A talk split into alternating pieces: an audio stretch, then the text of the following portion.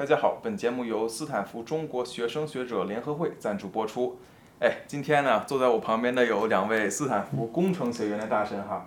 那我左边呢是小小同学，你中文名叫什么？我叫李卓瑞啊，我是来自呃环境工程的研一新生啊。OK OK，然后我右边呢是我们一艺的博士二年级哈，对，二年级。大力同学。要不大力同学你先介绍自己。呃，我叫程大力，现在是斯坦福电子工程二年级的博士生。然后我的研究方向主要是光学，就是解释，比如说为什么天是蓝的，这个云是白的，教堂的玻璃是彩色的，我们就回答这种问题。然后我本科是在国内读的，是清华电子系的。OK，小小同学你能？介绍自己吗？好，呃，大家好，我是李卓瑞，然后平时大家基本上都叫我的是小小这个名字。那么我是环境工程专业，那么我以前呢，呃，一直研究的都是水、土壤、大气的一些污染物的治理。那么我之前有去到乡村，去到呃贫困县去做一个扶贫或一个教育，这个很多环境政策或者环境治理的方面都是我研究的一个方向。那么我之前本科是在 UIUC，啊，也是在学自然资源与环境科学相关的专业。好的，好的。哎，就是我们现在啊，听到很多很多网上的一些这标签儿哈，什么学霸呀、学神呐、呃，就是我收到录取以后哈、很多人就把我当成学霸了。呃我不不是，本来不是，但是呢，就是说我发现什么呢？就有些人啊，在你啊、就就在我就朋友圈发录取了以后呢，他们就对我态度啊，就一百八十度的转变。就之哦前就他对你不是那么好太，对对对对，就是朋友圈的一个朋，就普通的朋友，后面就哇，就各种的给你那什么啊，就是就是我一听到就你考上斯坦福，有些人就对你态度就特别的不一样。你有没有这样的经历啊？嗯，我还是有一点的。我记得我当时收到，我其实申请结果挺好的。嗯我当年是斯坦福、伯克利，然后 MIT 都拿到了 offer，、嗯然后我当时发了一条朋友圈，嗯如果我没有记错，那条朋友圈收到的赞嗯是我所有朋友圈里面赞最多的。嗯嗯然后确实有很多就以前有好些年没有联系的朋友来问我一些申请相关的情况。其实就是呃，像这次申研的时候啊，就是其实我也我录的也还可以啊。嗯，都录什么了？我我也是呃普林斯顿，然后斯坦福，但是我没有申哈佛和 MIT 啊。但是当时啊，这个他们他们交他们 deadline 太早了啊。哦对，然后呃当时也我也是朋友圈最多的赞就是斯坦福啊啊，啊，正好问一下大力，你当时是多少个赞啊？哦，我如果没记错，可能六七百个吧。哇嗯，那你们俩都比我都没有什么，我以为我赞都我发现不太对。OK，嗯。这这你当时就是嗯，为什么决定就是 gap 一两年，两嗯年吧？我当时其实其实从高中那个阶段啊，就是说我正好高二那段时间嗯，反而出国的次数会也算是我第一次出国吧，然后正好嗯。见到国外的一些呃，可能大家对自己喜爱的东西的一些热情，嗯。所以我当时就产生了一些思考，就是说我们在以往的所有学习之中，我们到底目标目的是为了什么？嗯就是说，我们的学习目的是为了更加的让自己开心呢，还是说更加的学到能够改变世界的一些东西？所以我觉得当时对我自己的自我审视而言，我觉得我以前的学习是一个没有一个特别大的目的性的。嗯啊，我可能只是把我课内的东西学好了，所以我当时就觉得说，我得停一停啊，我得呃，甚至就是在这个非常重要的人生关口停一停。我当时给自己的一个比喻啊，就是说，呃，我在正好的所有人生的岔路口，这个最重要的一个岔路口这里停下来了，然后反而我能看得到很多呃我的两可能一两届后辈从我身边经过，他们有他们自己呃过了过过了一两年之后的一些发展。那么当时我自己给我的一个呃改变还是挺多的，我觉得在比如包括在家里呃去反思，或者说自己去自自学一些新的东西。OK，当时你是六百六六十多分是吧？嗯对这在广东是什么水平？呃，可能前两千前、哦，OK 呃我所以你学校也很不错，然后你考的啊也，你在你们学校考的算多少啊？呃，具体排名我有点忘了，但是起码我是在省班，就是嗯说省重点班那种，也是汇集可能全省各地来的一些比较大的牛的学霸啊。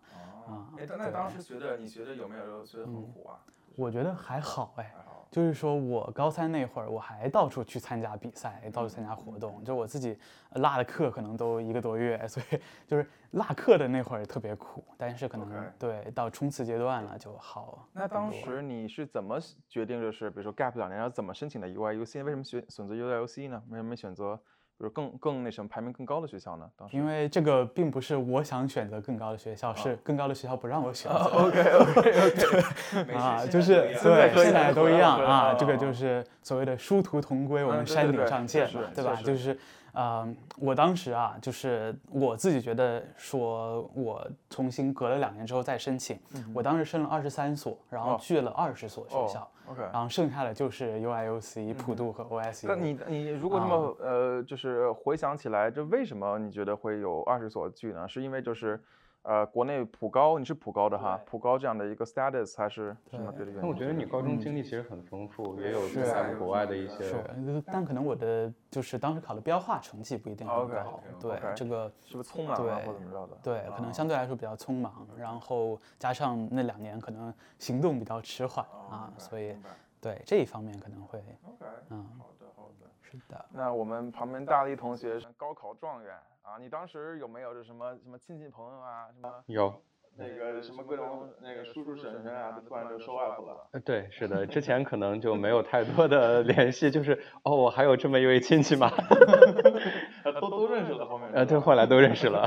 哎，当时你你你考完就是你是什么样的一个心情啊？你发现自己是这个高考状元？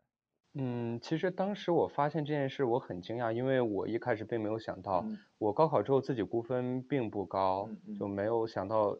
当然，我也知道我上清华北大应该没有太大的问题，但是可能比如说在专业选择上，我就没有主动权。OK，嗯，所以当时知道这个消息的时候还是蛮惊讶的。然后我回忆起来，当时。其实一直，因为我之前从来没有考虑过我要报哪个专业，然后因为我觉得这不是我可以选择的事情，我只能看就是今年还有哪些名额剩下的我可以选，所以当时而且比较着急的是，大家知道就国内我们这种高考报志愿，清华北大肯定是都希望就是抢人的，他们会希。望这高考考得好的同学都来他们这儿，对，所以我其实分数出来之后那一两天内一直在。考虑这些事情，花了我很多心思跟很多人聊，而且时间有限，其实跟我聊的很多人都有他们自己的多多少有点私心吧，所以也需要我自己去分辨。就是你你高考的时候，你觉得紧张吗？你觉得紧张？紧张，当然紧张。我以为就是那那再怎么样都紧张，对啊，怎么可能不紧张哦？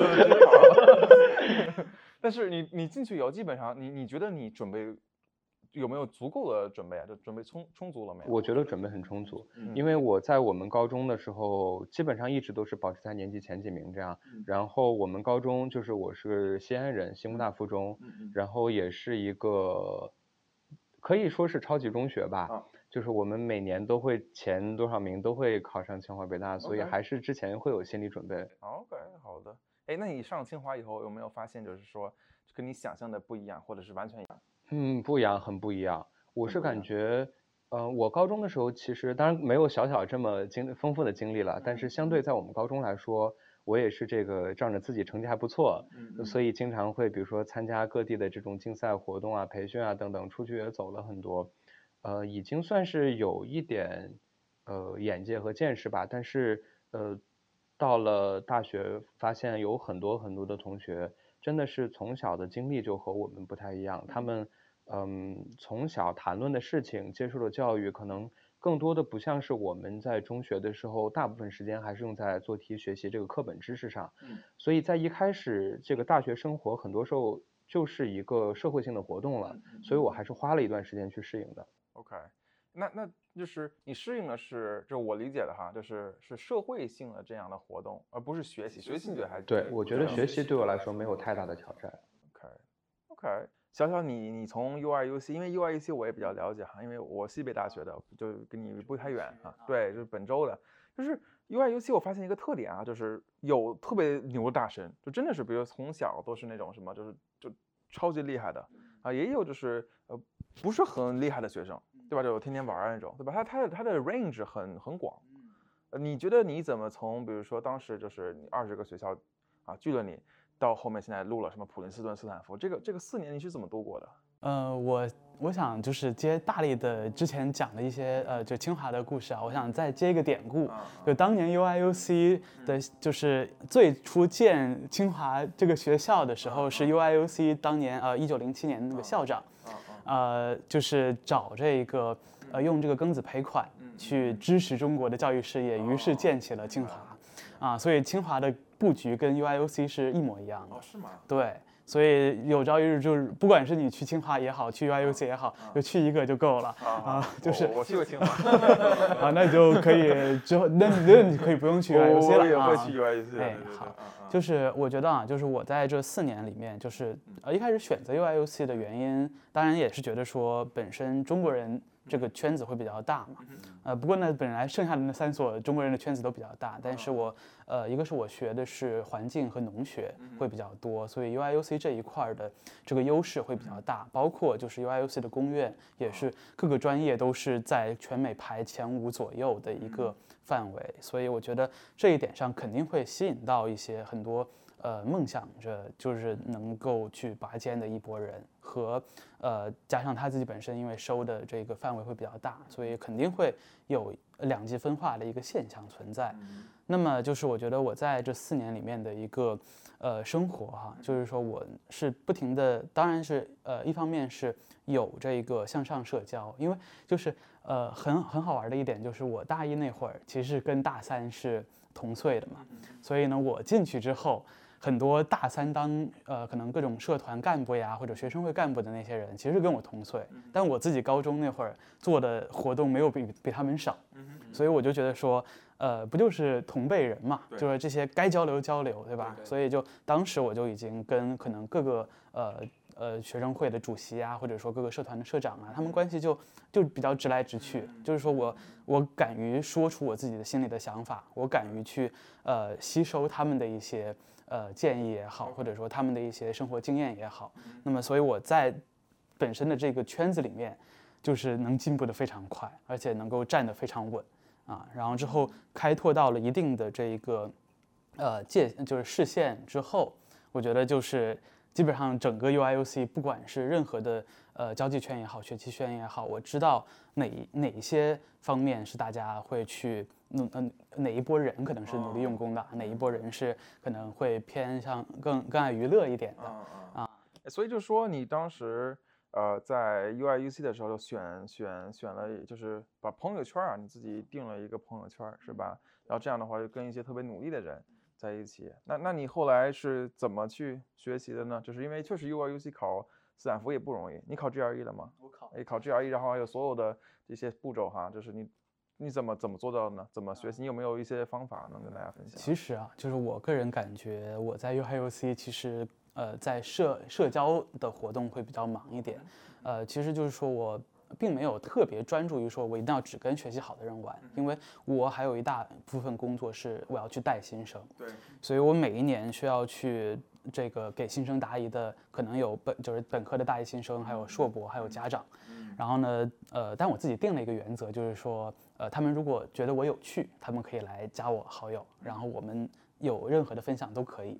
就是说，其实大部分的，反而大部分的一个比例是在我可能要去打引号的向下社交，就我可能要去带着他们去飞，尤其低年级的哈，对低年级的他，对，但是我我倒是挺乐意带着他们去聊这些东西的。那么到了可能呃，就是因为这些事情啊，就可能这些事务比较繁忙，所以我其实是大四上学期我才开始正式的准备 GRE 啊。但是那不是学习呢？就是你 GPA 这三年，GPA 因为我的专业本身就很难。啊，就是说属于文理兼并嘛，就是说我既得把数理化生，就是不管动物科学、植物科学，然后环境经济、环境政策、环境社会学啊都得学，然后包括各种的 field trip，就我得呃下到河道里面去挖泥，我也可能到树林里面去抓小鸟，去抓猫头鹰啊，这些都是一些我们的课程，但是说这些会呃相对来说更具挑战性一点，所以我的 GPA 怎么说呢？呃，在我看来是。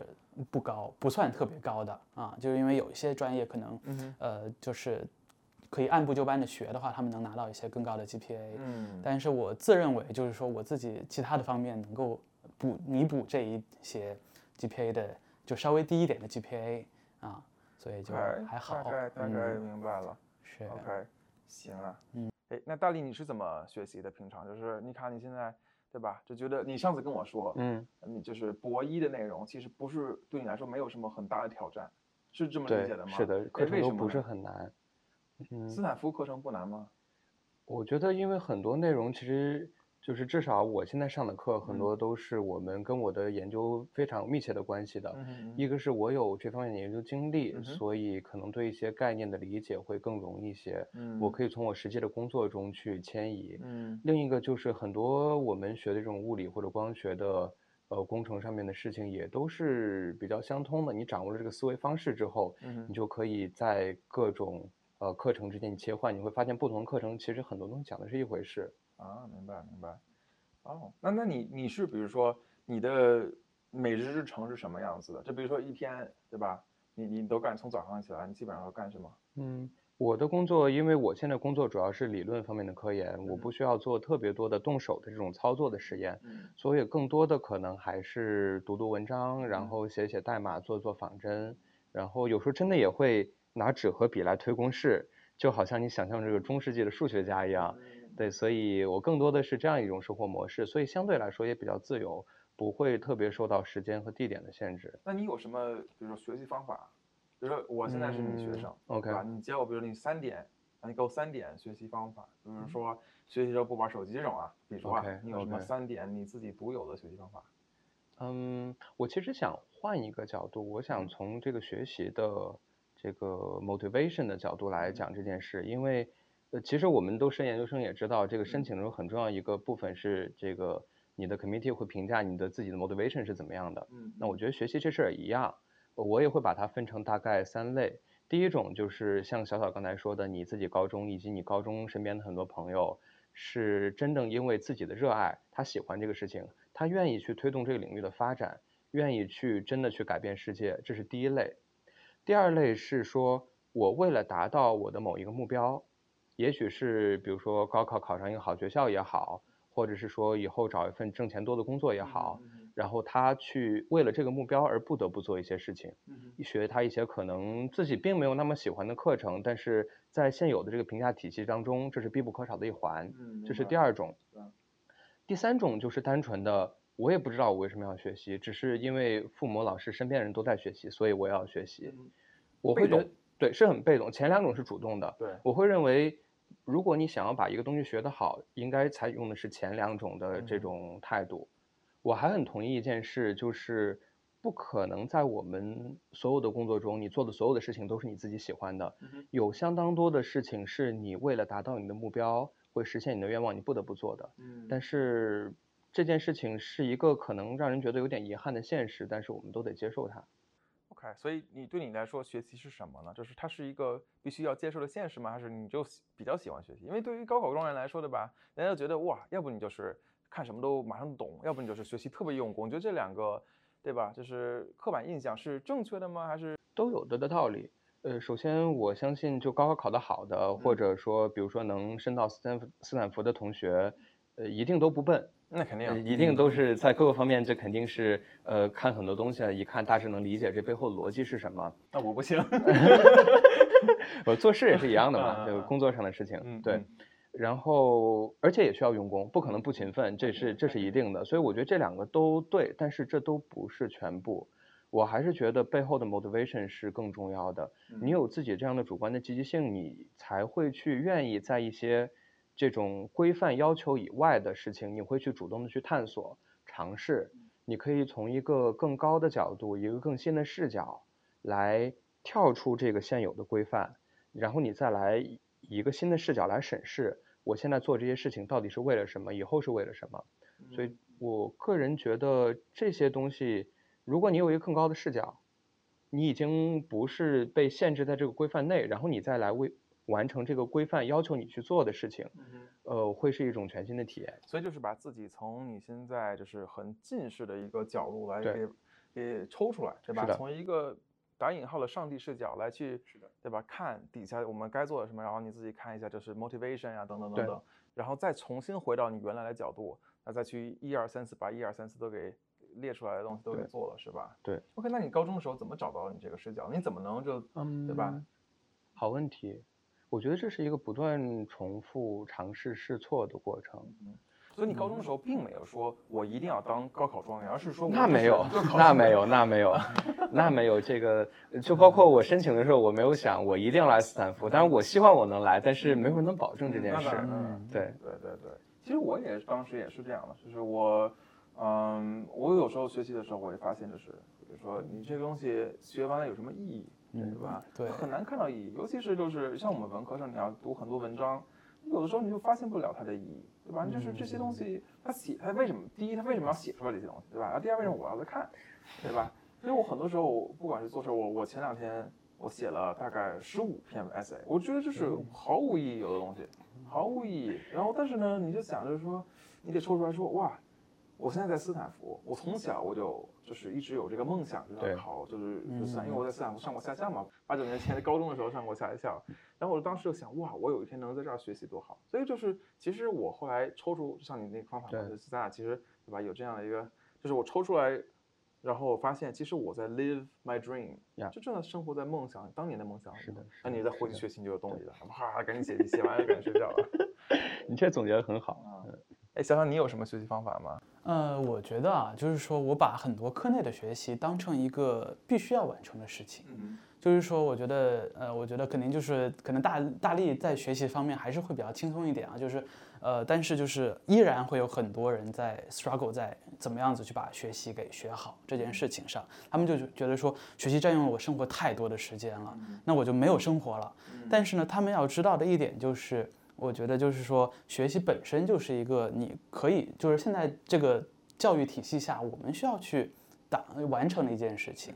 就是说你抛开了它的话，你可能就是你，那你为什么要来学校呢？对吧？我们是有一个求知欲在的，我们是为了能够获取到新知识在的。所以呢，我们我我一直都把学习当成一个呃，我肯定能去把它完成事的事情。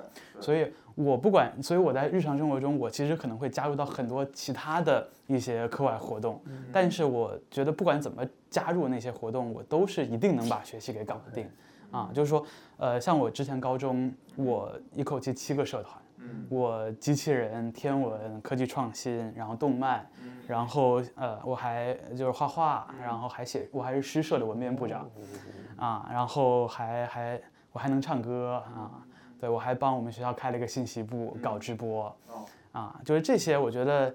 呃，别人老是觉得，就老是说，哎呀，你干那么多事怎么学习？我就觉得说，一个是这方面是你自己热爱，就是课外的这些东西是你非常热爱的，对所以呃，这个就是你的 motivation，然后你能把其他的一些课外的知识又学到自己内心，然后同时呢，你又把你的内心能认证说，我课内的知识是本职本职的对啊，我能够学到东西啊，这个这个就是我一直就是呃能够同时做很多件事的一个呃一个规划吧啊。我还很好奇一件事，就是你有这么多就看似可能不太相关的兴趣爱好，那你有没有发现他们会以任何呃的形式，会对你这个传统意义上这种的学习，就课本知识的学习有任何帮助？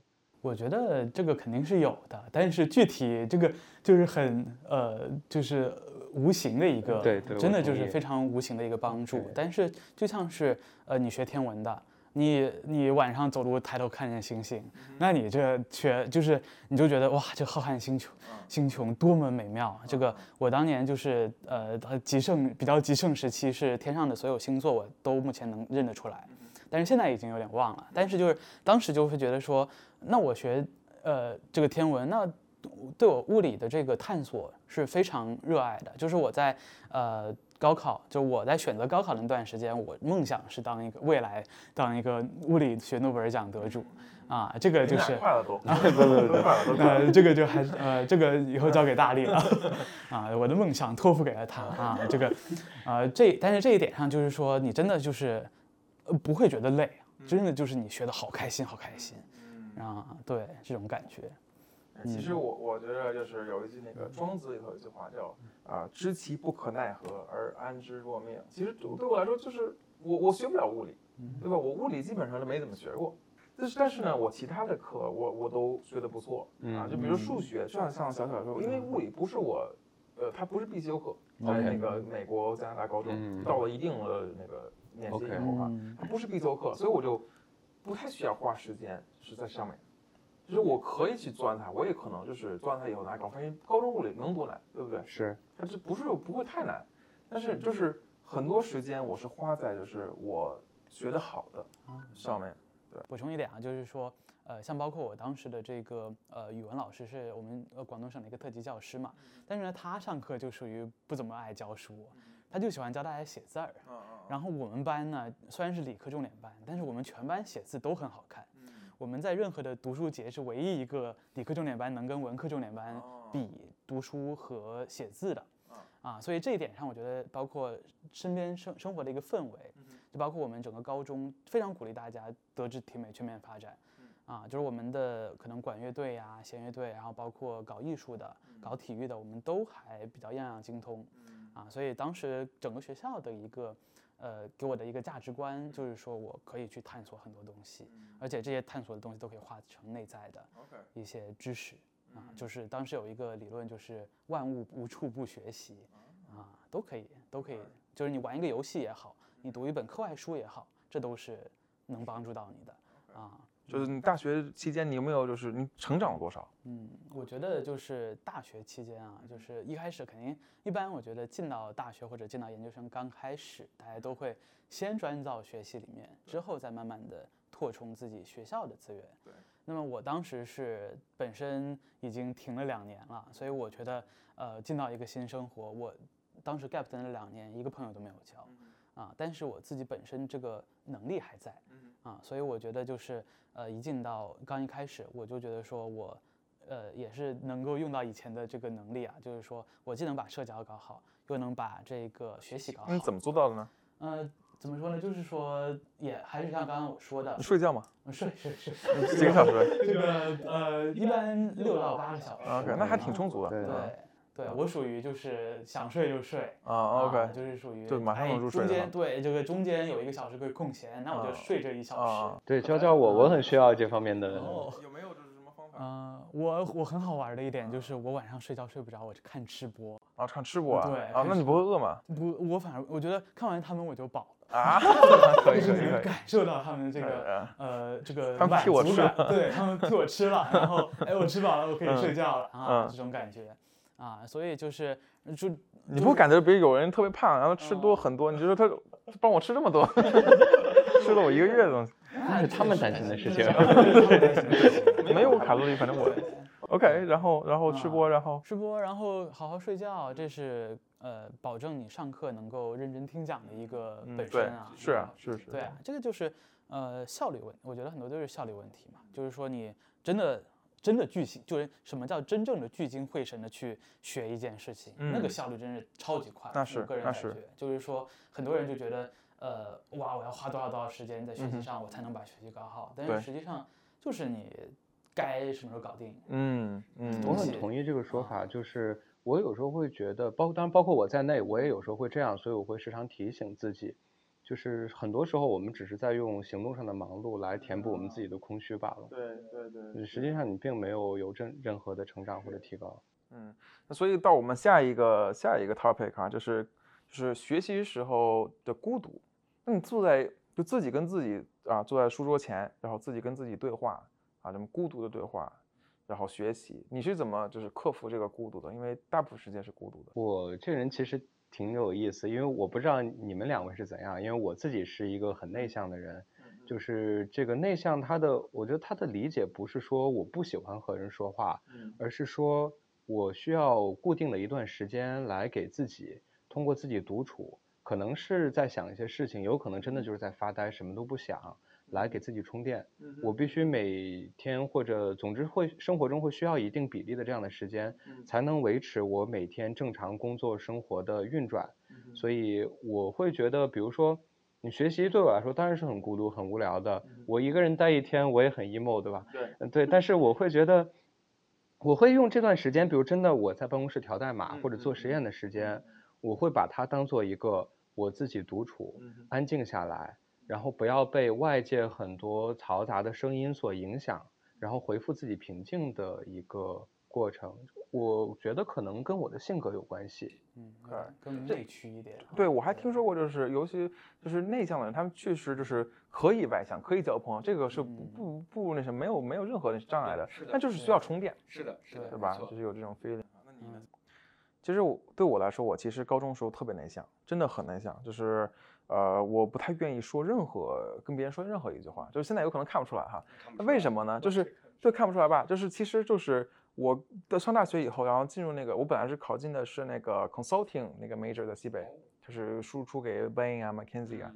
然后这个 major 呢，怎么说呢？就是很多体育生，因为它比较简单，它它就就是比较简单，因为你大部分时间都是在。practice case 嘛，对吧？所以你上课就是摆摆桌子，你知道吗？摆摆桌子，然后做做游戏，就是做那种 organizational 的东西，然后体育生拿分的。然后我觉得完全没有意思，交那么贵的学费。然后我就说，嗯，那考新闻学院吧，我们转新闻学院了。然后我第一天发现，是我坐在我身边那个那个中国华裔的孩子，他采访过霍华德和科比，高中的时候。然后我们班有什么上过战场的呀？采访过什么哥伦比亚 cartel 啊？就这种高中生啊，就真的是非常很 high level 的，所以跟现在斯坦福比，其实斯坦福这个我们这个就十四人的班，就是就是每个人都非常聪明，因为大部分都是斯坦福的本科生直升上去了，但是呢，他们水平不在那，在实践经历上非常小，非常。但是我当时我作为小白进入他们那种鲨鱼缸里头，对吧？基本上就天天被吃掉了，因为他他们两点下课，六点回来采访，拿回采访稿，而且一个字不能错。我是说嘛，我们学校以前有一个。呃，有一个标准叫 Medill F，什么呢？就是说你只要错一个字，或者是你把人家采访中一个字写错了，他没有说这个词，你说把它写上去了，你就得 F，这学期就 F。哦。所以呢，老师还真的会一个一个 source，一个一个你采访人，他给他打电话问他们，你是不是说了这个句话？你的名字是不是 B R I？比如说是 B Brianna 对吧？就比如说 B R E 还是 B R I？如果你是写成了 I，它如果是 E 的话就 F，你不能错任何东西。所以，我刚当时进去了以后，我不仅我不仅是不敢不敢开口说英文啊，而且是我的水平是非常低的。当时，因为我小白嘛，对吧？然后呢，我就问老师，我说我怎么能从就是采访开始，对吧？老师就说你要有两个建议，第一呢就是三个建议，第一个就是把你的 ego，就每次出去采访的时候，你的 ego 哈放在家里头，你就变成另外一个自己出去。然后第二个呢就是。你要是每天有计划的跟一些陌生人说话，对吧？然后呢，我就是每天跟陌生人说话，就街上任何找一个陌生人说话。然后第三个呢，就是你要多听，尤其对于外外语学者，就多听嘛。我小红书上也经常有写这个 post，就是你只要多听，你其实才会用英文表达。其实我中文现现在就是我现在能这么顺畅的表达，其实我两年前是做不到的。我从美国回到中国去，在凤凰卫视工作的时候，我根本就中文是中文一半，英文一半一半的这么说。因为我真的好久好久没说中文了，那在国外待了十年了，然后所以，我就是怎么说呢，就多听啊，多跟别人说话，这都是有帮助的。对，OK。我以前也，我以前其实是搞机器人的时候，把我这个呃语言给练上去的。因为当时其实，呃，虽然看起来大家是搞机器人啊，但是其实我负责的那一块是呃答辩和写论文的那一块。OK，OK。我们当年的那个。呃，主题还是生命科技，然后就叫我去做研究，然后叫我去答。我第一次哇，可紧张了。我带我三人一小组，然后我们进去那个会场，我一直就坐，我正好坐在正中间。然后我这，然后我两个队友可强，就一直上去讲，我一直哆哆哆嗦哆嗦。但是我就觉得说那不行了，我得我得开始练了。然后我后面就一直练，就来回的练，因为我以前其实是带别人去答辩的，就是说包括可能。呃，广东的这些各个呃，可能排名很前的高中都请过我去教他们学生，在科技竞赛上答辩，就是说怎么样子把自己的展板、自己做的项目给展示，很好的展示出来。嗯，怎么才是？比如说你一分钟能不能讲完你的项目？三分钟、五分钟、八分钟，这个都得要准备一个稿子，对吧？就是说你随时看评委脸色，觉得他听得不耐烦了，你就可以快点结束，加快啊。包括就是你呃后面的所有的回问答环节，你该怎么去？做这个也是逐渐练上的。OK，哦，那我们因为时间关系哈，就是来最后一个板块哈，就是斯坦福有多卷。啊，我们我们俩都是新生啊，大一。呃，我个人感觉我的经历还比较好一点，因为我做的研究方向，首先我是博士生，那博士生的主要工作就是做科研。那科研，首先你科研做的东西一定是别人没有做过的，别人做过你就不需要你去研究了嘛。对对。所以从这一点来说，基本上没有什么竞争。而且我做的这个方向相对来说不算特别热门的方向，不是现在比如说人工智能、机器学习这些最最热的话题。所以，呃，至少在我的感觉里面，我对斯坦福的定义是没有那么卷。嗯哼。OK。就是它没有那么卷，是因为你太聪明了，还是就是说？我是单纯的觉得，因为资源也很多，大家就没有共抢。对，没有说我和其他一个同学有明显的利益冲突。尤其是州立学校，你感觉到吗？尤其 U R U C 有的时候，它它它这，比如说它的资源就是这么多，因为州立学校嘛，对吧？它有没有这种特别卷的现象？我觉得当时就是虽然我们那边不太卷啊，就我的专业不太卷，但是其他的，比如说像商科啊，真的就是哇，他们比如说一个商科的社团 c o n s u l t i n 的社团，真的就是呃，你能完全看出来，就是说他们对于一个 case 做的准备是，嗯，一个人能碾压另外一个人，就如果你不卷的话。嗯，真的就是直接被直接掉队，直接掉队啊！然后也是包括我们当时 U I U C C S 不是很强嘛，对，所以大家都是呃，其实有点呃没有目的性的，就是大家知道说 C S 学 C S 有用啊，学 C S 对未来好，对，就都奔着 C S 去了。那么这一点就是你不得不卷，对吧？就是有一些人，我当时我大我当时大一也想转工院。然后我就想，我看，哎呦，这个这么多卷卷王，我不跟他们比了，我留农院好好待着啊，当当一个地头蛇也好，对吧？就我自己专业，我自己也熟，所以就像我觉得大力的就是，呃，本身我在自己专业里面领域里面我已经到了一个 high level 了，那我不用太担心跟别人卷的事情本身，而且就是我熟练运用全专业的所有东西啊，所以。呃，加上我觉得就是肯定我们来到斯坦福的这帮人，真的学习能力，就是大家进步的能力会很快，所以就是说，只要是很重要一点，就是不要去有对未知的恐惧感啊，这一点上，你只要把它给克服了，反而我觉得就是对于你要不要卷和被卷这件事情本身，其实不用太过在意啊。所以小小，你的话给我的启发是说。有的时候你不要去纠结卷或者不卷，而是我也不和别人卷，我自己开一个新方向，这样就没有人和我卷。对，可以也可以这么说啊，这个就是你真的就是很独特的一条路。是的，是的，只属于你自己，没有必要去和别人去比。对，你自己独特的收获啊。OK，那行，那个只属于你自己，对吧？就是我们其实没必要那么卷，对吧？我们做好自己，对吧？我们这次 interview 也是是两位大神。然后我也学习到了，就是很多不管是学习的一些技巧啊，还是生活上的一些技巧，还是我们的思考的一些，对吧？我们独独有的思考啊，所以很感谢你们俩今天来啊，我们做我们斯坦福学生的播客，就是我们第一季的第一集，然后我们之后有还有六集，我们我和大力配合会采访呃很多很多。呃，一样优秀，跟小小一样优秀的同学。然后我们第二季应该是下一个下一个学期再欢迎你回来，好吗？没问题。好的，好的，谢谢，谢谢大家，谢谢，谢谢，谢谢，拜拜，拜拜，拜拜。